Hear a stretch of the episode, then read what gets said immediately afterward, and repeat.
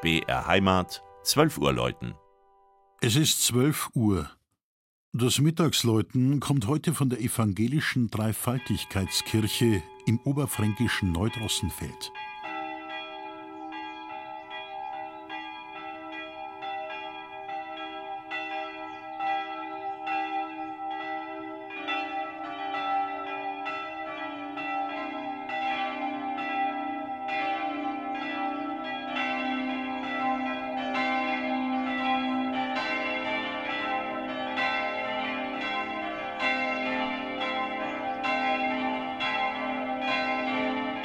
Auf halbem Weg zwischen Bayreuth und Kulmbach liegt Neudrossenfeld.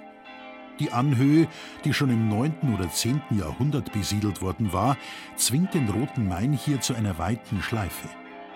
Im Wiesengrund des Flüsschens bietet sich dem Besucher ein aufschlussreicher Blick auf drei Gebäude, die viel von der Geschichte Neudrossenfelds zu erzählen wissen.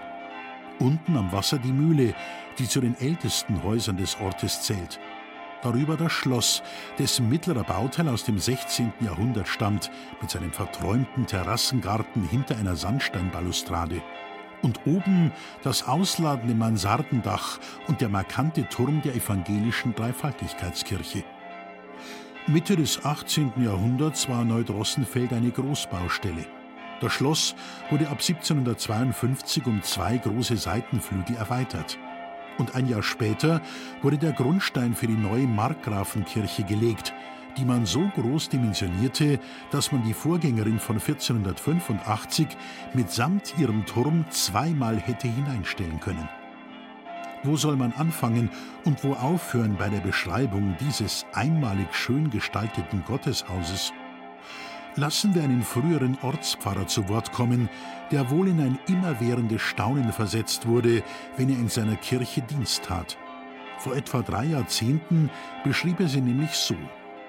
Eine Predigt im heimischen Sandstein und Holz, in Stuck und Farbe, ein Festsaal, um den auferstandenen Christus zu feiern, der auf der Spitze des Altars seine Siegesfahne schwingt und in dem großen Deckengemälde von Menschen und Engeln angebetet wird.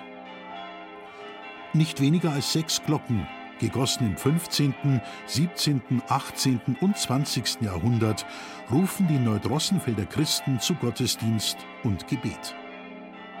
Das Mittagsläuten aus Neudrossenfeld von Klaus Alter. Gelesen hat Christian Jungwirth.